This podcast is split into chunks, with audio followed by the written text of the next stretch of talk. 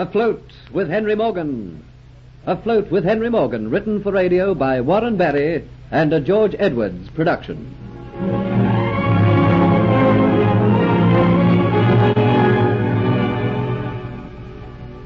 Jeffrey Hunter and the Negro hero plan to escape from the swamp and hide in the forgotten stone hut which is over the top of the hill. While out bringing in provisions, Hero and Jeffrey slip away to see the hut. There, to Jeffrey's amazement, he finds Kitty being kept a prisoner. She briefly tells him what has transpired, but before he can release her, Dolores is seen returning, and he has to leave. However, he promises to return and rescue her. Reaching Hero, he tells him that they must escape that night, release Kitty, capture Dolores, and return to Port Royal before Henry Morgan sails on his expedition. In the swamps, Hero and Jeffrey listen to the storm, and when the others have fallen into an exhausted sleep, they remove their fetters and quietly creep to the door. There, Jeffrey complains of dizziness and weakness, and Hero realizes that Jeffrey is in the grip of the dreaded fever. I I can't take another step, Hero. I, I don't know what it is. I, I think I must have strained myself today. You ain't strained yourself at all, Master Jeffrey. You've been mighty sick man. What you've got is the fever. Then, you go on, Hero. Don't wait for me. If, if I have the fever, I'm as good as dead. I ain't going without you, Master Jeffrey. Do you know what they do to you if they find you with your fetters gone? They flog you nigh to death, and then they throw you to the alligators alive. I'm not leaving you to that fate. No, sir. You'll have to put your best foot forward. I ain't forgetting you saved my life. You must come with me. No, you go, Hero. Go before your your talking wakes the others, and and they they they give the alarm. Glory be. It goes and falls like that at my feet. You've been mighty big and heavy man, but Hero, he's strong.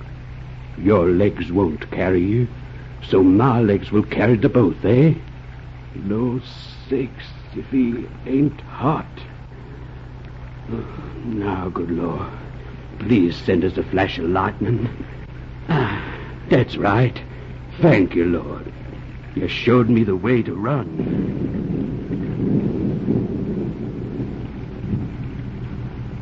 Me and my burden will find the way. Maybe the rain will cool Master Jeffrey's brow. The Rain flinging pebbles into his face. The ground is wet and slushy, cold around his ankles. Great muscles strain beneath the velvet blackness of his skin with the added weight of the restless, burning, hot, unconscious form that he carries in his arms. Anxiously, Hero looks towards another stone hut, distinguishable in the darkness only by the lights which stream from its windows. A burst of laughter comes from there. Hero grins with satisfaction. The guards have shut themselves away with their cards and their rum. The storm deters any from venturing out to inquire into the condition of their charges. Waiting for another flash of lightning, Hero takes note of his surroundings and direction. Then the storm merges his black body and night into one. The track runs steeply up the hill. His feet wade through the miniature torrent which the rain has made. But the wetness has made his heart happy. It will wash away that telltale odor which the bloodhounds in the bottom will seek in vain. Except for the thunder, the rain on the leaves, the wind in the branches, there is stillness in the jungle. All shapes and forms are swallowed up in the inky blackness, to be occasionally revealed for an instant stark and white, fearsome in heaven's moment light. Up the jungle path, Hero struggles. The added burden, together with a deeply buried superstitious fear of storms inherited from a race born deep in an African jungle, causes his foot to falter. A stumble is recovered from. But human limbs are tired. A heart is pounding beneath a black breast.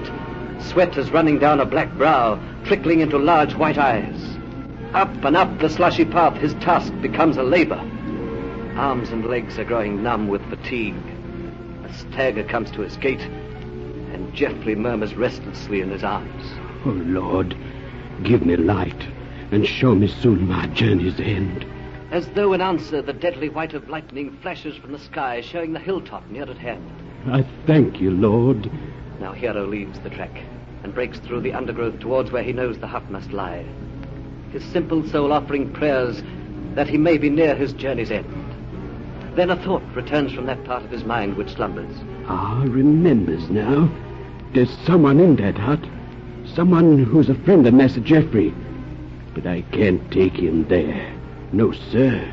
Didn't he say he had an enemy there, too? I'd better not risk it. I'd better find some other place. Bewildered by this change of plan, Hero blunders off in another direction, his eyes trying to pierce the gloom, looking for a place of safety to hide his friend who is in such need of aid, till at length limbs will go no further, and he sinks with his burden to the ground.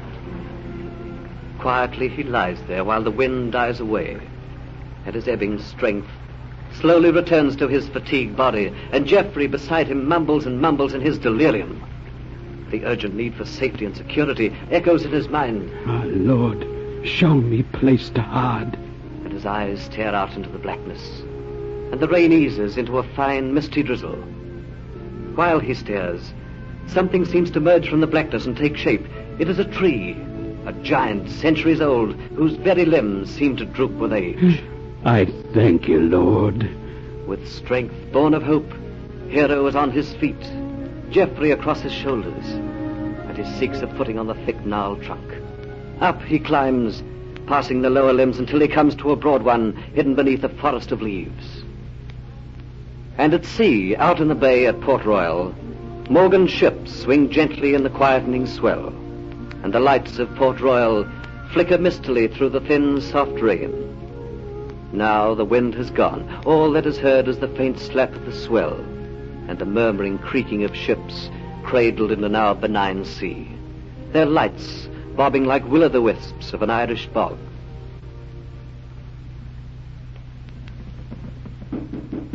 Come in. Yes, what is it, Diaz? I want to talk to you, Captain Morgan. What's wrong? Isn't everything all right? Ah, yeah, everything seems to be in order. The ships are riding well at anchor, and the messages that have been flashed to me by Landon say everything is in readiness for sailing aboard the other ships. We sail at daybreak. The storm didn't last as long as I thought. Well, that is all, Diaz. You'd better have an early night. There'll be plenty of work for you to do in the next few days. Yes, Captain. Well, what are you standing there for? Get about your business. Uh, there's just something, Captain, I wish to discuss. Well, what is it? Can't you see I'm busy working out details of the expedition? I'm away from Port Royal now. Time for idle chatter is over. My mind is occupied with serious business. Possibly you have forgotten, Captain, but late this evening before we left Port Royal, you told me about your certain sailing orders. Yes, I remember. You seemed reluctant to carry them out. Oh, it wasn't that I was reluctant. It was only that I was thinking of your welfare, Captain. The men who had been left on shore, they, they didn't know about the new sailing time. These men are still ashore. I told you they had to stay ashore. You're concerned with the ship now, yeah, Diaz. but the captain, it, it was arranged that I should go back in a longboat and round them up. In all, there's quite a quite a serious loss of men, which you can ill afford. The seas are too heavy. Oh no, but but now the wind has died away. There's not even a sigh in the rigging. The sea, she's gentle like the love of a mother. And these men, they are in Port Royal. You- You're sailing away into you know not what danger, and you, you'll need every man you can lay your hands upon. They- They'll be fighting. Yes, Diaz. I like not to leave these men behind. All right, Diaz. Go back to Port Royal with a squad of men and as many longboats as you can need, and bring those stragglers back to the ship. That is all. Like a man reprieved at the last moment, Diaz bustles about, organizing crews for the longboats. A lopsided smile lurks in his mouth, twisting one corner of his thin lips. An article hangs heavy in his pocket, the Aztec necklet, his passport to Cuba and fortune, and the satisfaction of his base and evil designs. A poem of pride sings in his heart as he thinks of his cleverness at duping Henry Morgan. Excitement makes his heart pound. Vision of Kitty, when he held her helpless and frightened as before him, and a surge of domineering power rushes through him. Soon, so soon, she'll be completely at the mercy of his will, powerless against him, friendless in a strange land, with none to turn to for aid. But Kitty at this moment is strangely at peace, lost in dreams of her own. For the first time since the nightmare which happened in the Dolphin Tavern, her heart is smiling, for Geoffrey Hunter has been. He has forgiven her. He knows the falseness of the woman with whom she is forced to share this hut. And he is going to save her from a life which is worse than a death. Her confidence in her rescue is like the faith of a child. And as she listened to the storm which howled outside, she knew and believed that tonight Geoffrey would escape and carry her away. Soon, at any moment, he would come bursting in, release her from her bonds, and she would have his lips crushed in hers, feel the muscles beneath his thin shirt as her arms slid about him, know the joyous pain which would rise from her heart till it choked in her throat and blinded her eyes in a rose-pink haze, have the feeling of her limbs grow weak and distant while in his arms. Such is her faith in her dreams. Doubt has no place in her mind. I know you are not asleep. What is it you are thinking about? Surely my thoughts can be my own. Surely that much is left to me. You are different. I noticed that when I came back to the hut earlier today, and once or twice before darkness fell, I actually saw a faint suspicion of a smile. Why are you different? I told you my thoughts are my own. Did anything happen while I was away? Anything which could have brought about this change? Happen? And exactly what could have happened? Didn't you find me as you left me? No, that is right. Nothing good happens in this place. But while I was out walking in the jungle, I saw a gang of convicts working on the hilltop. But they could not have come here. If they had come and found you here, you would not be smiling. no, you are right. Nothing could happen here. And soon we will be away. And the darkness returns both women to their thoughts, and the rain drizzles down outside. Dolores dreams once more of the Aztec necklet, and Kitty returns to her exciting visions which are full with Geoffrey. While far away, high up in an old gnarled tree on a broad limb, screened so carefully from without by a thick curtain of leaves, a white man murmurs incoherently and tries to toss his hot, feverish body to and fro. But the tight vines tied by the watchful hero hold him firmly to the tree. As a mother tends a child, so Hero watches his friend. Pain and sorrow are in his eyes. His hands are soft and gentle as he feels the fevered brow. It was a mistake. I couldn't it. How soft and sweet your lips are, Kitty. Then I love you. Yes, I do. It is a mighty bad thing to escape and die like this alone in the forest with just an old no-good Negro. It's sure am bad. Poor Master Geoffrey. To die like this, it's sure am a mighty bad thing.